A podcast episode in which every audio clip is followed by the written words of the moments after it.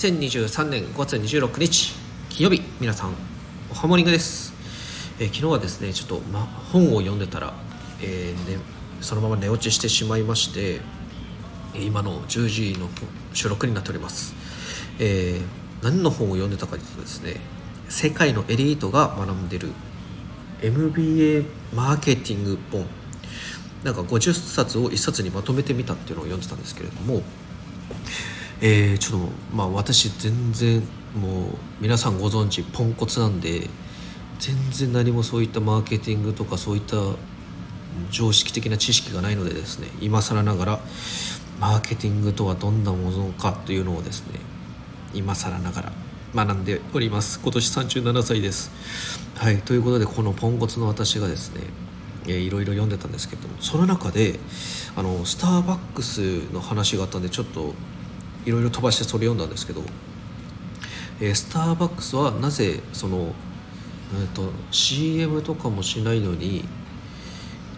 なんか強いブランドでいられるのみたいなニュアンスのタイトルだったと思うんですけれども、スターバックスは広告がなぜ出さないかというと、そのスターバックス店舗に行った体験そのものがなんかこの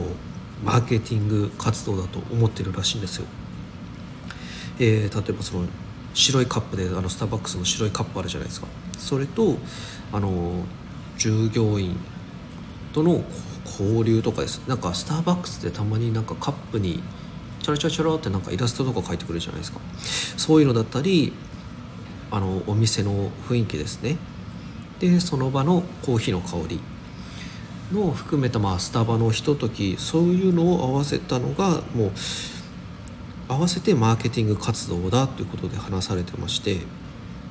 まあ、結局その広告ではなくお客様との交流を深めて売り上げを増したらしいんですよね。うん、で、まあ、口コミが最大の広告ということみたいで、お客様の体験をですね生み出すことが一番のマーケティングみたいな話したんで、これってその周りで考えたらうーんとどこでもポンとかそういう感じなのかなと思いました。どこでもポンってあのあの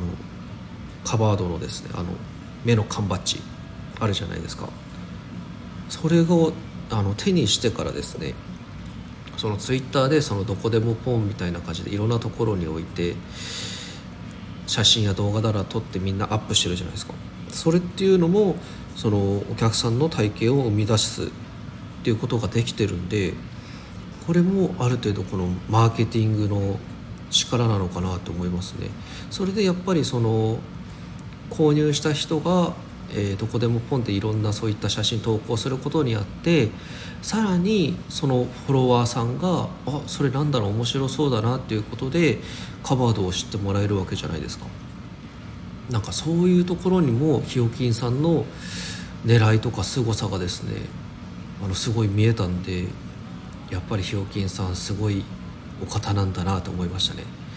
ちょっともうこのポンコツの私がですね、どれだけこうまあ、力をつけるってわけじゃないですけど、なんかいろいろ学んで経験してまたさらに成長していきたいなと思うんで、はい、本当にこのポンコツをこれからも応援してくれる優しき心の方はですね、ぜひともはい、いいねよろしくお願いします。コメントは忙しいと思うんでいらないです。いいねだけでお願いします。ということでですね、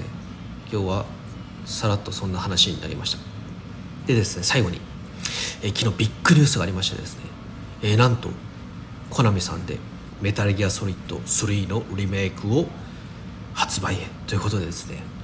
いやーめちゃくちゃ楽しみだなと思って、プレステファイブでなんか出るらしいんですよ。いやあのあれにせんさん、よねんぐらい、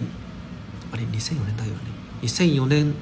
だにプレステツーで発売してですね、もう発売して当時すぐ買ってですね、もうえー、小声で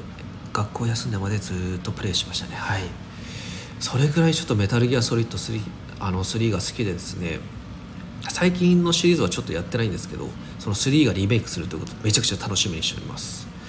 本とは、えー、メタルギアソリッドツーの方ですね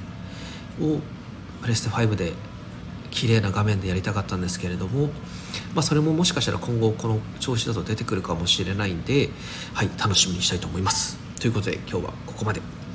またねー、バイビー。